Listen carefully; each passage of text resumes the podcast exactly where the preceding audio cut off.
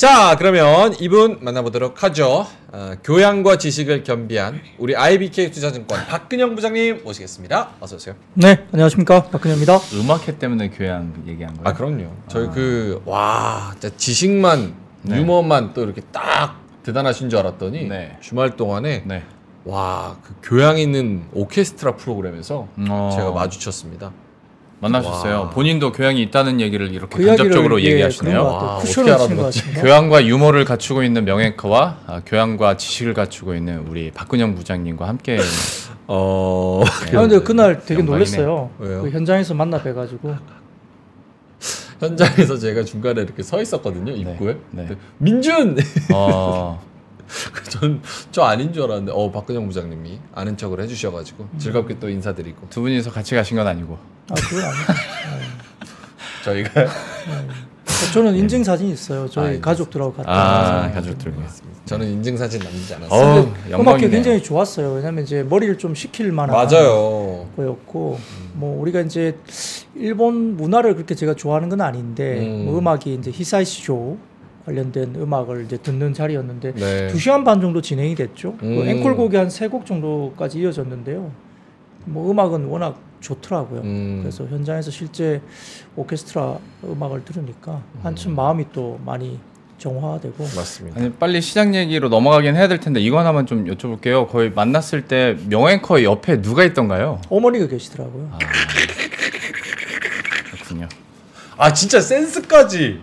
아. 성별은 여자인 걸로 이제 어, 어머니. 여자니까 예. 어머니가 남자일 순 없잖아요.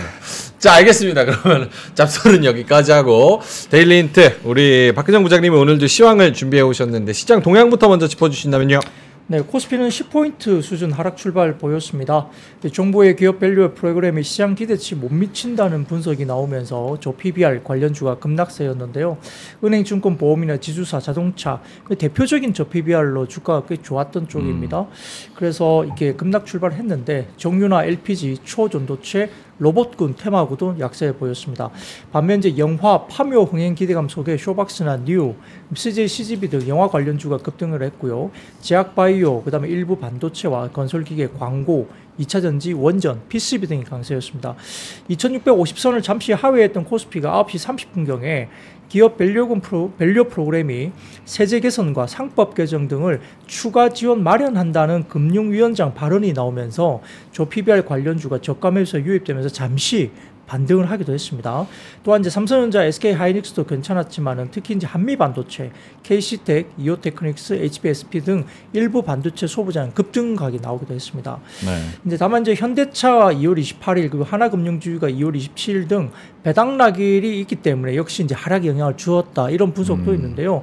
방산과 기계주 강세였고 유틸리티 업종 같은 경우는 정부 정책과 연동된 이 강한 측면이 부각되면서 저 PBR 업종 내에서 차별화됐고 한전 같은 경우는 오늘 뭐 완전 선 earning surprise가 또 나왔죠. 그래서 미수금이 이제 반영되긴 했지만 어, 시장의 기대치하고 완전 동떨어진 음. surprise가 나오면서 주가가 좋았습니다.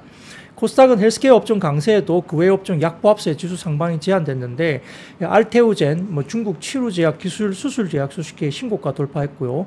대형주는 헬스케어 강세에 상승하는 반면 중소형주는 외국인 기관들의 동반 순매도세 약세였습니다. 에, 더불어 이제 바이오시밀러라든지 면역 항암제 관련된 부분 그리고 원격 진료 등도 강세 특징이었고요.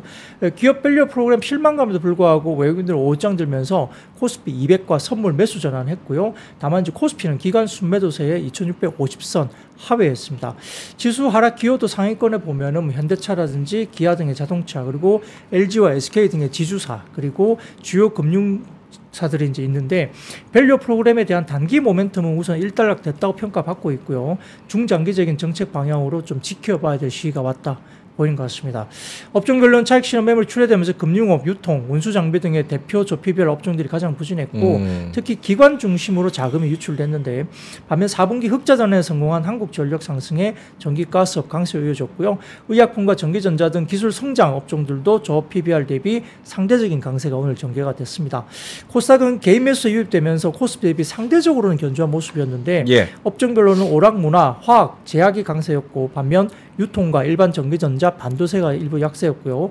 바이오테마 부각되면서 특히 알테오제는 장중 23% 급등이 나타났고 그 외에도 유황양행과 오스코텍 등이 상승세 보였습니다. 음. 오늘의 main dish인 value 프로그램 들어가기 전에 금마루님께서 외인은 왜 이렇게 사제끼지? 뭐 있나? 라는 말씀을 해주셨는데 여기에서도 대해서도 혹시 생각이 있으신지 두 분? 영롱 앵커님부터? 아니 뭐뭐 있나 하니까 이제 명앵커랑 비슷하게 생각을 하시나 항상 뭐 외국인들은 뭔가 알고 있어서 이러는 건가 conspiracy 음모론 뭐 그런 생각이 들었는데 글쎄요.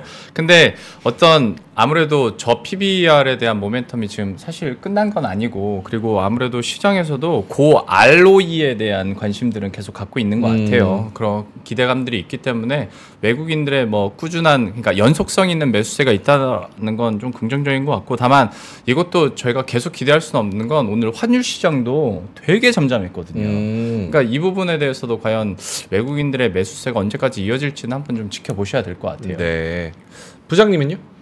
뭐 들어온 것들이 지난번에 수급 쪽으로 말씀드리면 외국인들이 어, 올 들어서 10조 원 그리고 작년 8월부터 16조 원 정도 산 건데 수급적인 설명을 제가 지난번에 드리면서 외국인들은 삼성전자 빼고 나면 상계 거의 없더라 이렇게 말씀드렸잖아요. 네. 그러다 보니까 전자에 대한 포지션 자체가 바뀌는 건 아닌 것 같고요. 음. 그다음에 이제 나머지들은 좀 많이 올랐던 저 PBR 주들이 오늘 이제 급락이 나오면서 일부 이제 차익신이 나왔는데 그 이야기는 바로 말씀드리겠지만은 일단은 뭐 반도체 속 이쪽 관련된 삼성전자 등을 포함한 반도체 쪽을 바라봤을 때 외국인들이 아직까지는 사이클상 뭐 끝나지 않았다고 보지 않을까. 음. 왜냐하면 이제 외국인들의 주요한 어, 수급의 어떤 중심은 삼성전자 등을 포함한 반도체 쪽에 역시 있었다라고 제가 설명을 드린 적이 있습니다. 그래서 네.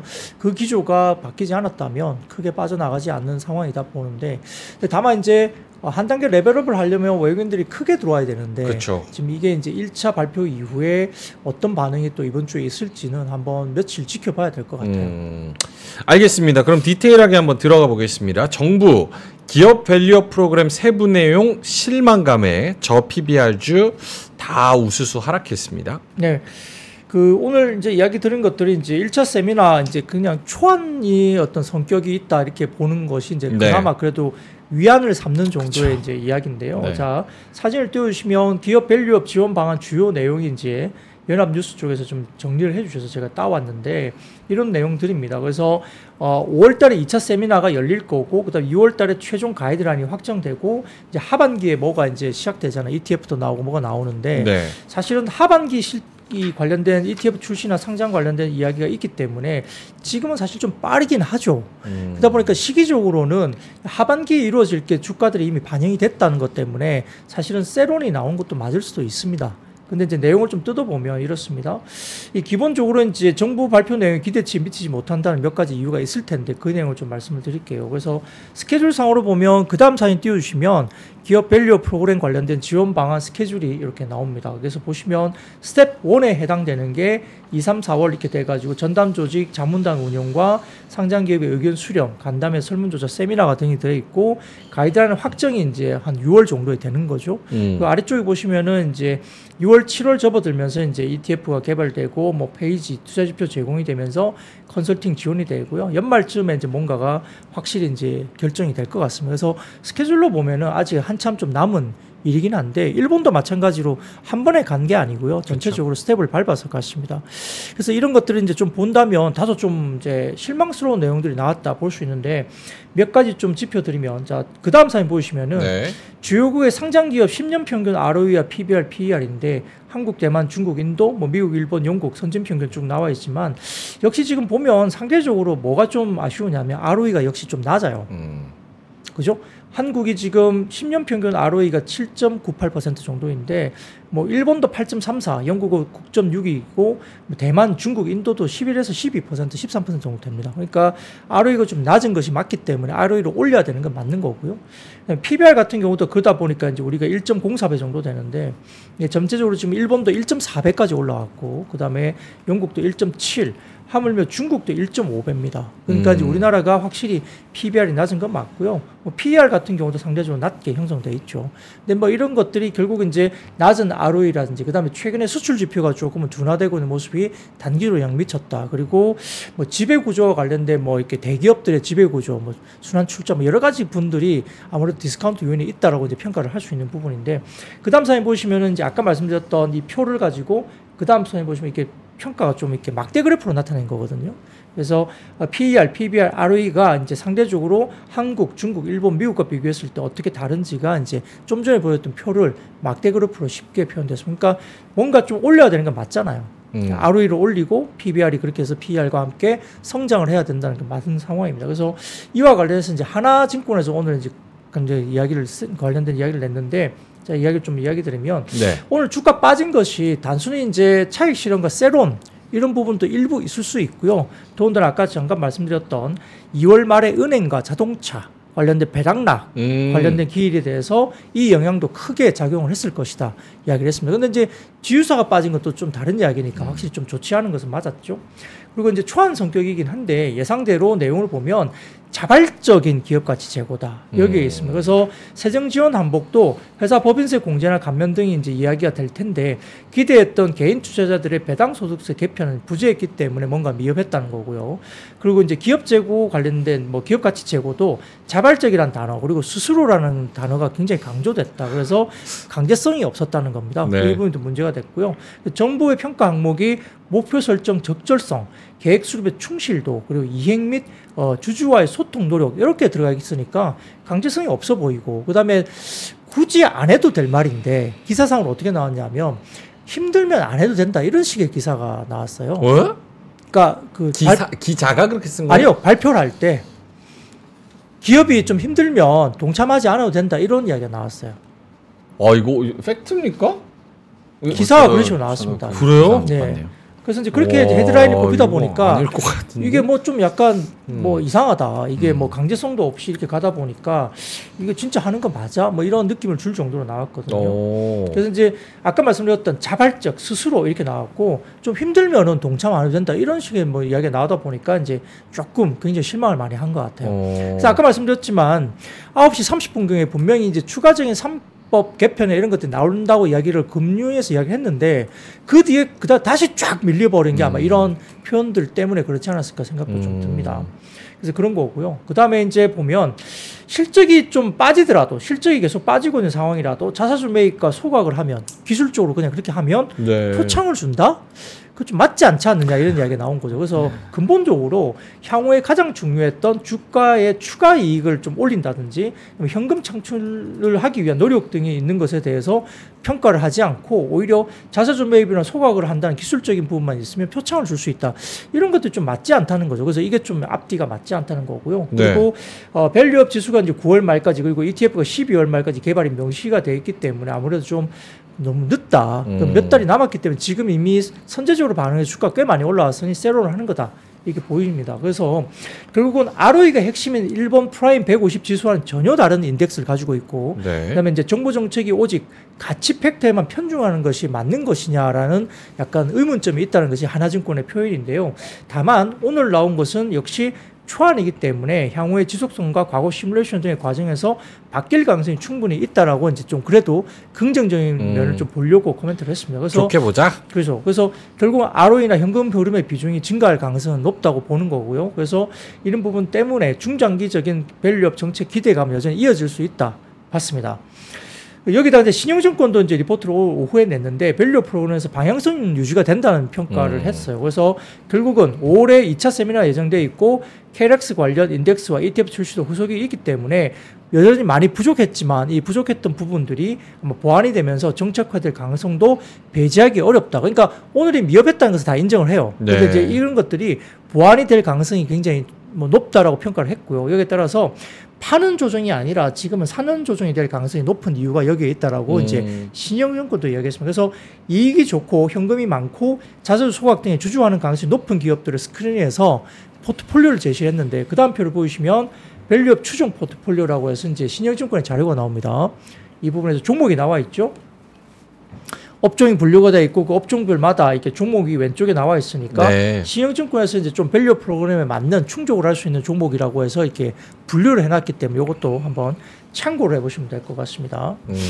그리고 NH투자증권에서는 value 프로그램에서 10년 전에 향기가 난다는 제목으로 이제 리포트를 냈는데 이 quant 내용인데요. 이제 80페이지가 넘는 리포트인데 제가 일단 딱 중요한 부분만 말씀드리면 이첫 번째 사진 보여주시면은 업그레이드 되고 있는 value 프로그램을 해서 이제 세제 지원 방안을 검토 중에 있다. 그리고 자사주 제도 개선도 현재 진행 중이다인데 어, 아니죠. 이 다음 표를 좀 음. 보여주세요. 배당 촉진 정부 정책 네, 요겁니다. 요거요. 네, 요게 뭐냐면 NH 투자증권에서 이야기를 하는 건데 10년 전에 가계소득 증대 세대 3대 패키지라는 게 있었습니다. 음. 이거 이게- 초이노믹스 그거 그때죠? 예, 예, 그래서 2014년부터 17년까지 이야기됐던 건데요. 어. 이게 배당 촉진 정부 정책에서 배당 소득 증대 세제라든지 그다음에 근로소득 증대 세제, 그다음에 기업 소득 음, 그 환류 세제 이렇게 해 가지고 전반적으로 10년 전에 가계 소득 증대 세제 3대 패키지 이 정책이 이야기됐거든요. 음, 맞네요. 예, 네. 그러다 보니까 지금의 밸류어 프로그램 같은 닮은 꼴인데 당시 주주 환원에 대한 페널티나 인센티브 도입으로 아주 구체적인 도입이 됐기 때문에 배당과 자사주 매입 그리고 ROE 증가를 한 경험이 있다는 거죠. 그래서 음. 2014년에서 17년 사이에 가치주 전성 시대를 끌어왔던 게 이 때문이다 이야기를 했습니다. 그 다음 사진 보시면은 2007년 이후에 국내 주식시장 가치주 사이클인데 보시면 2014년 정도부터 엄청나게 가치주 사이클이 올라오기 시작했어요.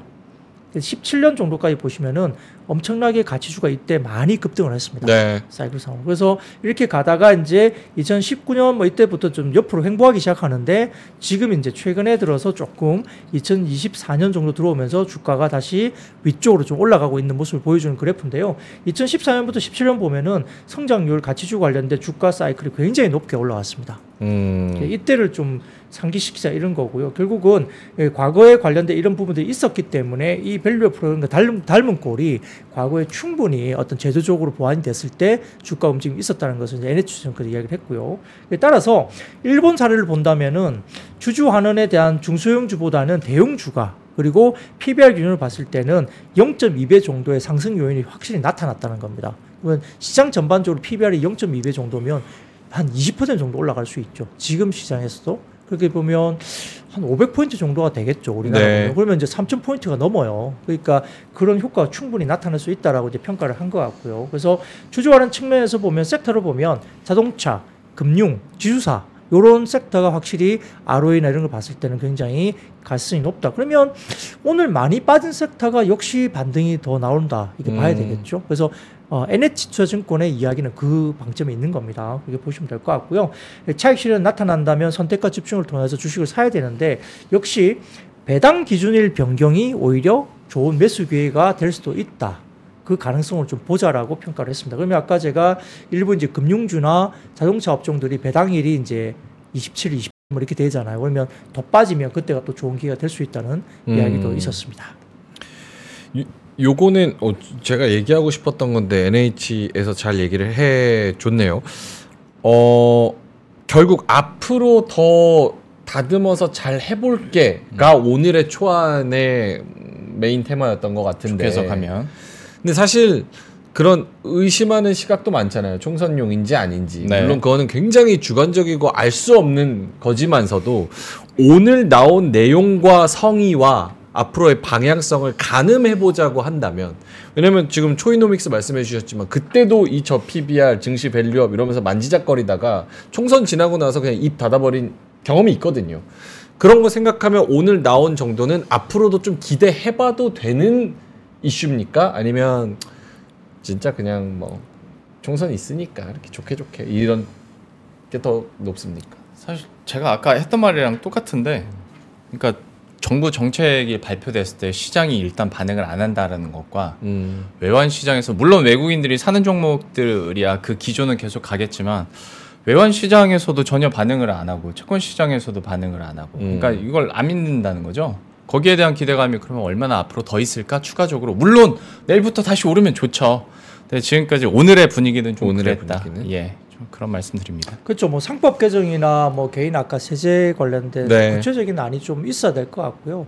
2차 초안이 5, 6월 정도니까 그때쯤이면 진짜인지 가짜인지를 알 수 있겠죠. 음. 그 정도 되면 뭐 ETF야 연말에 만들어지는 거니까 그때는 이제 벤치마킹을 하면서 수급이 들어올 수 있으니까 국내 연기금을 통한 어, 기관 투자자들의 수급이 들어올 수 있다는 점은 긍정적일 텐데 뭐 2차 안이 나왔을 때 그때 구체적으로 뭐가 안 나오면 그때야 당연히 좀 의심을 할 수밖에 없겠죠. 뭐 그건 음. 뭐 5, 6월 정도니까 총선이 음, 네. 끝난 뒤죠. 그러니까 그 전까지 굳이 이걸 뭐 물론 이제 지금 오늘 실망감 때문에 보시는 분들 가운데서는 뭐 이건 좀 못 믿겠다 말씀하실 수도 있겠지만 그래도 이제 정부가 이걸 일단 칼을 일단 뺐잖아요. 뭐 그래서 우리가 그걸 뭐 너무 지금은 아니라고 굳이 말할 필요는 있겠느냐. 음. 그래서 5, 6월 정도까지 좀 지켜볼 필요는 있는데 근데 그러면 이제 벌써 이제 3월인데 네. 5, 6월까지 그러면 어떻게 시장이 움직일까? 그 고민은 좀 해야 되죠. 음. 그럼 1차는 이제 반영이 됐잖아요. 그럼 그 사이에 저 PBR이 다시 올라올 것인가? 아니면은 지금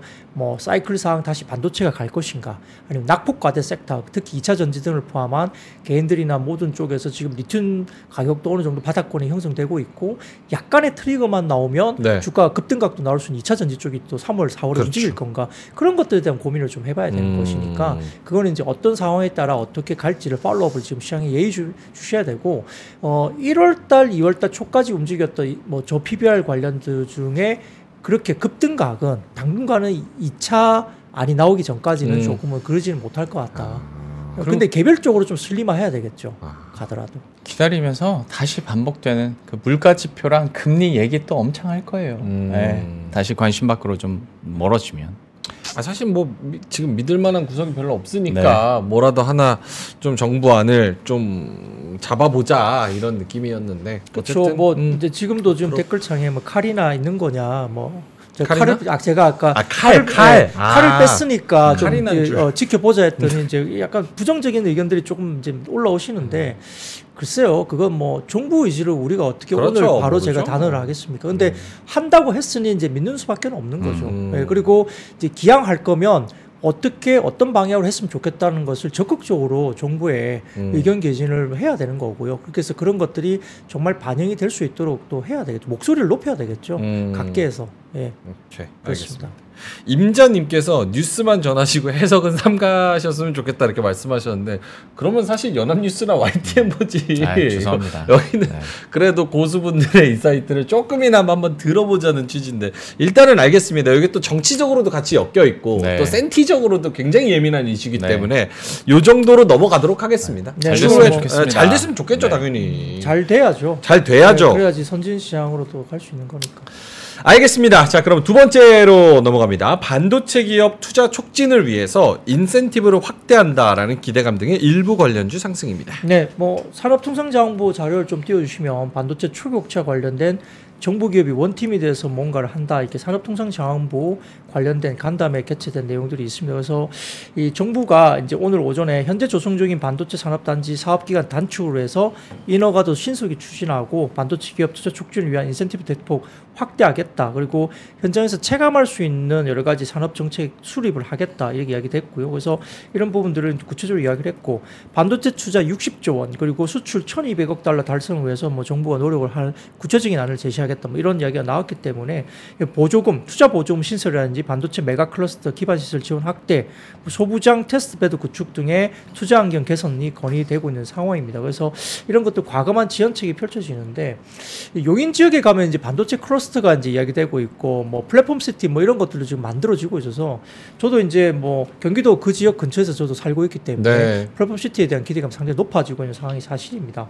그래서 이런 부분들이 좀 오늘 이슈가 좀 있었고요. 뭐 그 외에도 잘 아시다시피 이제 이 저커버그가 이제 일단 28일 정도에 들어오나요? 한국에 28일. 들어와서 이제 AI 관련된 이슈가 또 있을 거고 그다음에 워낙 이제 지금 엔비디아 surprise가 있고 실적도 좋기 때문에 관련된 부분에서 이제 2분기 정도부터 H백이 또 나오잖아요. 그렇게 되면 상당히 좀 임팩트가 있을 거예요. 그래서 서버용 AI 칩 판매 호조에 따른 것으로 설명이 되고 있고 2분기에 본격적으로 나온다는 거고 예약도 굉장히 그쪽으로 많이 가고 있다 이야기 나온 것 같고요. 그래서 엔비디아 쪽 관련된 이슈가 있는데 에, 올해 같은 경우에 그 TSMC가 CoWoS 그러니까 CoWoS Chip on Wafer on Substrate 이 부분을 지금 capa를 두 배 정도 늘린다고 이야기를 하고 있지만 그럼에도 불구하고 수요에 못 따라간다 이야기 나올 정도거든요. 그러다 보니까 이제 다른 쪽으로 조금은 CoWoS 관련된 capa가 조금 이제 나누어질 것이다. 그러니까 이제 TSMC가 혼자 CoWoS를 다 한다 해도 capa 두 배 늘려도 모자라니까 네. 다른 회사 쪽에다가 지금 기회가 주어질 수 있다는 이야기가 나옵니다. 그만큼 이제 수요가 강력하고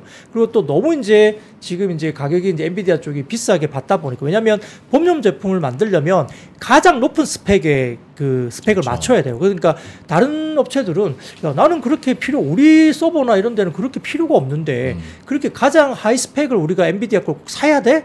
이 생각을 하잖아요. 음. 그러니까 이제 NPU나 이렇게 해서 자체 개발, customized AI가 또 이제 반도체가 나오겠죠. 그래서 이제 야 우리한테 맞춰서 좀 만들어 줘 이런 것들도 나올 수 있는 거죠. 그러니까 이제 아마 CoWoS 관련된 이런 것들이 삼성전자도 이제 하반기에는 CoWoS capa를 가지게 되고 그러다 보니까 결국은 TSMC가 독점되는 게 조금 이제 바깥쪽으로 다른 쪽으로 기회가 가면서 시장은 또 확장되는 거고 또 이제 일부 이야기가 이제 어 지금 엔비디아 같은 경우는 애플과 달리 애플은 우리가 다 할 거야. 그 우리가 무조건 비싸게 받을 거야 이런 거에서 폐쇄적으로 가다 보니까 안드로이드라는 게 생겼는데 엔비디아는 좀 다르다는 겁니다. 음. 야 비싸? 그럼 내가 가격 좀 낮춰줄게. 이렇게 좀 유연하게 대응을 하고 있는 것이 엔비디아죠. 그러니까 지금은 수요가 너무 좋다 보니까 제품에 대해서 비싸게 받고 있지만 극단적으로. 근데 좀 지나서 하반기 이후면은 야 그래 니네가 딴 데로 만들고 뭐 딴 걸 찾는다고 그럼 우리가 조금 가격을 낮춰줄 테니까 좀 음. 써라 이렇게 갈 수도 있고 그러다 보면 이제 물량이 많이 늘어나고 기하급수 물량이 늘어나면 이제 TSMC가 집중하던 독점을 하던 이런 CoWoS가 이제 다른 쪽으로 뭐 분산이 되면서 쭉쭉쭉 갈 수 있다고. 그래서 그러면 이제 삼성전자는 이쪽도 이제 영향이 생기고 on-device AI도 지금 스마트폰 쪽에 관련된 부분들은 조금 제한적일 수 있지만은 PC 쪽에 AI PC는 확실히 8기가에서 16기가로 올라가요. 네. 그래서 이제 디램 용량도 높아지고 여러 가지 부분들이 생기기 때문에 이런 부분에서는 확장성이 분명히 있는 겁니다. 그래서 여러 가지 부분 데이터 센터 관련된 투자도 그렇게 있기 때문에 아마 반도체는 아직까지도 사이클 상으로는 좀 더 이어진다. 근데 상 반기만 놓고 보면 여전히 SK 하이닉스 쪽이 여전히 좀 주도권을 갖고 있기 때문에 네. 하이닉스 관련된 value chain이나 하이닉스를 보는 게 상반기까지 맞을 것 같고 음. 하반기로 넘어가면 이제 다른 쪽에 기회가 생기는 것에 대해서 좀 고민을 해야 된다. 다른 쪽이라면 삼성전자 등을 어. 포함한 쪽이죠. 그래서 이제 HBM3 이쪽에 관련된 부분들이 나오겠지만 역시 연말로 가면 내년을 바라보고 내후년 바라보면 H HBM4로 이제 넘어가는 쪽이잖아요. 그러면 이제 발열이나 이런 것들에 대해서 삼성전자가 뭔가 잘 못하고 quality가 좀 떨어지는 게 분명히 있다고 보면 그걸 이제 어느 정도 이제 시간 이 지나면 맞춰가게 되면 그 다음 세대로 넘어가면 결국은 이제 전자나 이쪽도 이제 뭔가 기회가 올 수 있는 게 올해 하반기 정도부터 있지 않느냐 이 이야기를 하고 있는 겁니다. 그러니까 그 사이클이 끝난 건 아니라고 보는 거죠. 그래서 음. 이제 그렇게 좀 대응을 하시면 될 것 같고요. 네. 그러다 보니까 이제 역시 이제 월스트리트 저널에서도 엔비디아가 지난주 주에도 그랬잖아요. 이렇게 많이 올랐는데 엔비디아가 역시 이제 고점을 찍고 꺾이지 않을까. 네. 엔비디아도 여전히 이제 overshooting 된 거 아닐까 이야기 나왔지만 월스트리트 저널에서 이제 기사를 쓰면서 이렇게 나왔습니다. 이 단기 가격 부담은 분명 존재하겠지만은 multiple도 이젠 비싸 보이지 않는다는 게 요점이다라는 기사를 냈어요. 사진을 좀 띄워주시면 네. 월스트리트 저널에 관련된 이제 올라간 자료를 제가 발췌해봤는데 이겁니다. 파란색 선이 엔비디아 흐름이거든요. 이게 멀티플이에요. 음. 지금 60배 정도가 이상 올라갔다가 지금 다소 조금은 올라오긴 했지만 뭐 20배 초반에서 이제 이제 뭐 한 30배 초반 정도가 음. 와 있어요. 그러니까 과거 대비하면 아직도 절반이고요.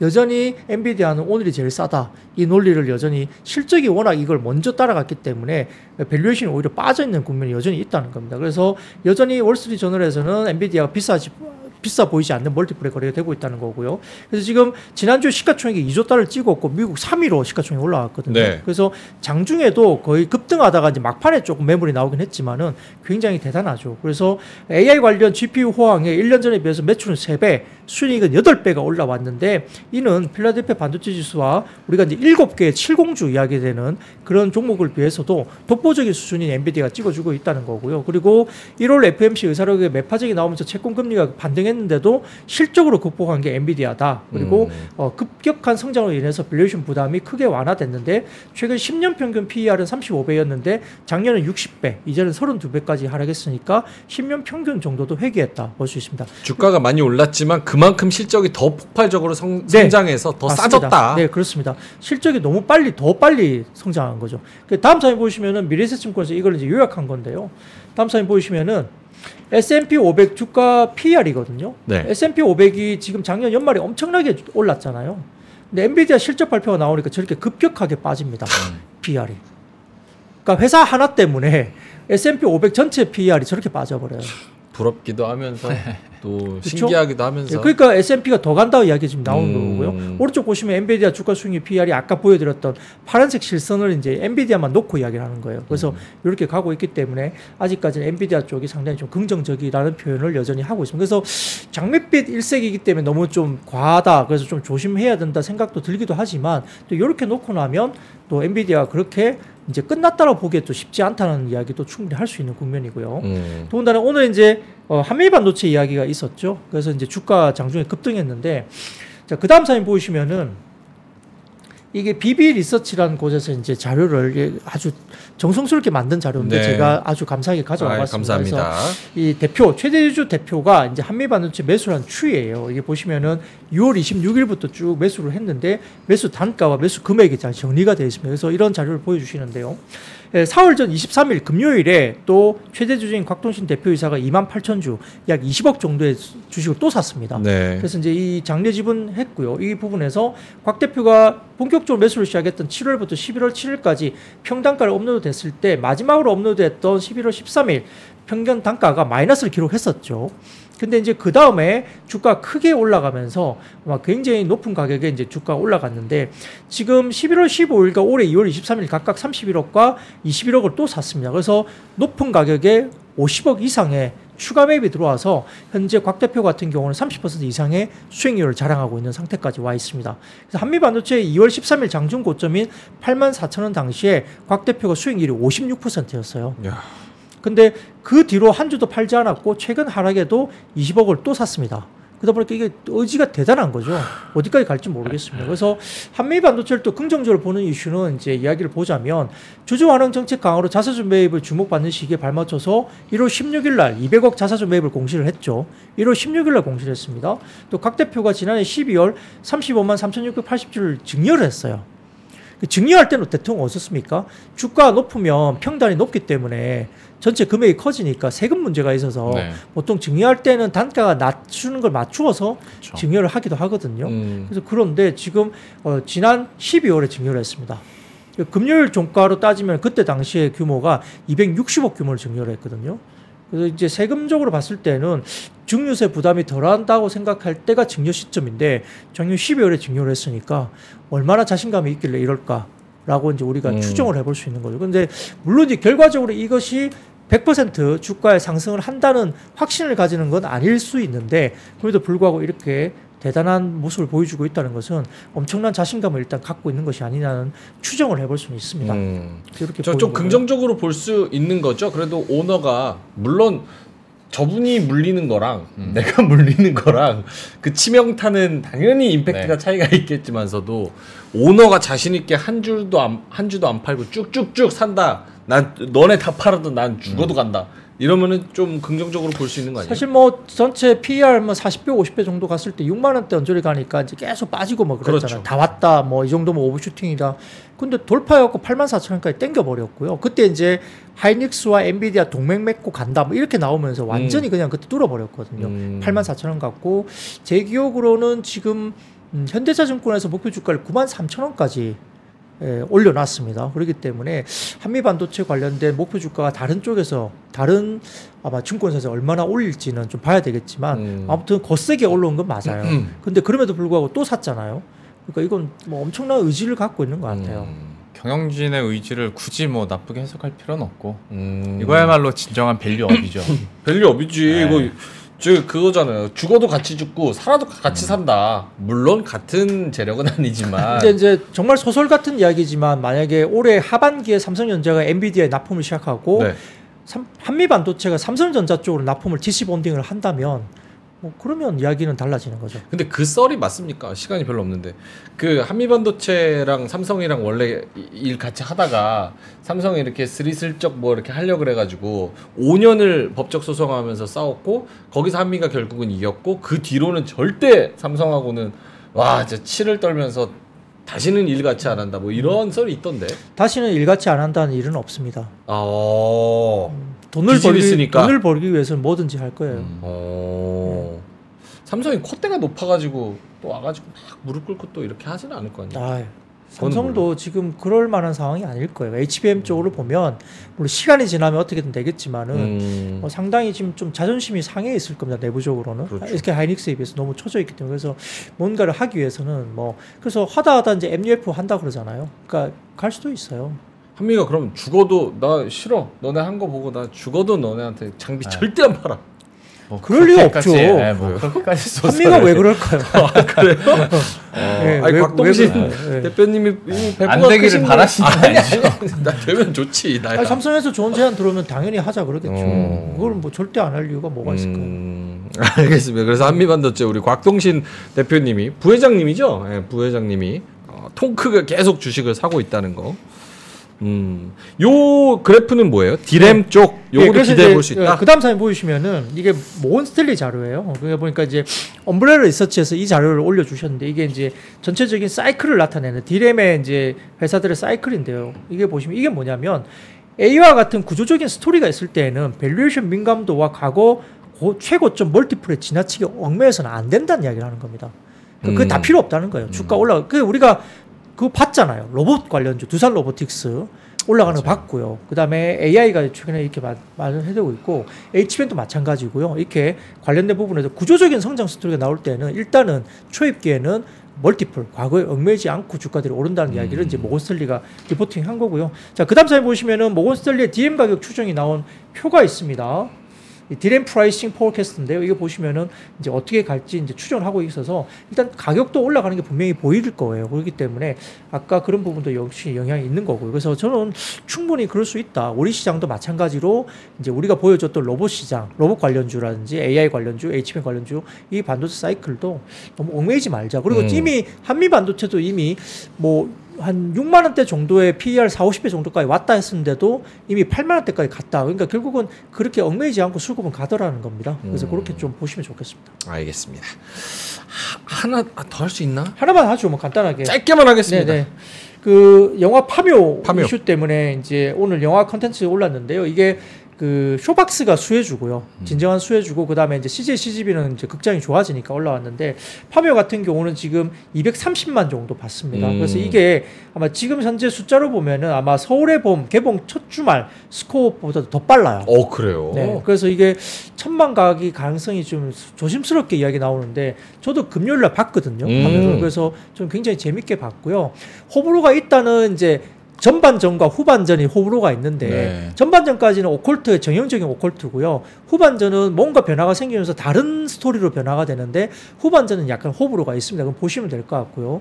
다만 이제 그 출연진들을 보면 출연진이 나오는 그 이름들이 극 중에 나오는 이름들이 다 역사적인 인물을 따서 이름들을 다 땄고요. 아, 그 그렇습니까? 거기 나오는 장이 차라든지 차량들의 번호판들이 다 역사적인 날짜가 있는데 영화에서는 절대로 그 설명이 안 되지만 오. 어, 그 번호판들은 역사적인 이유가 있는 날짜들이 번호판 아, 번호로 되어 있습니다. 볼 때 참고해야겠네. 네, 그런 것도 있고 그래서 이제 보시면 될 것 같고요. 그래서 어, 하반 그러니까 후반부에 대한 호불호가 극명하게 갈리는 것은 감독도 알고 있는데 어, 주제의식이 명확하게 본인이 하고 싶은 말이 있었기 때문에 하반에 대한 스토리를 그렇게 끌고 간 거고요. 그래서 음. 보시면은 아마 그래도 요즘 평점이 굉장히 높고 스토리가 호불호가 있지만 굉장히 지금 많이 보고 가고 있고 저도 어, 금요일 날 밤 11시 넘어서 보러 갔는데요.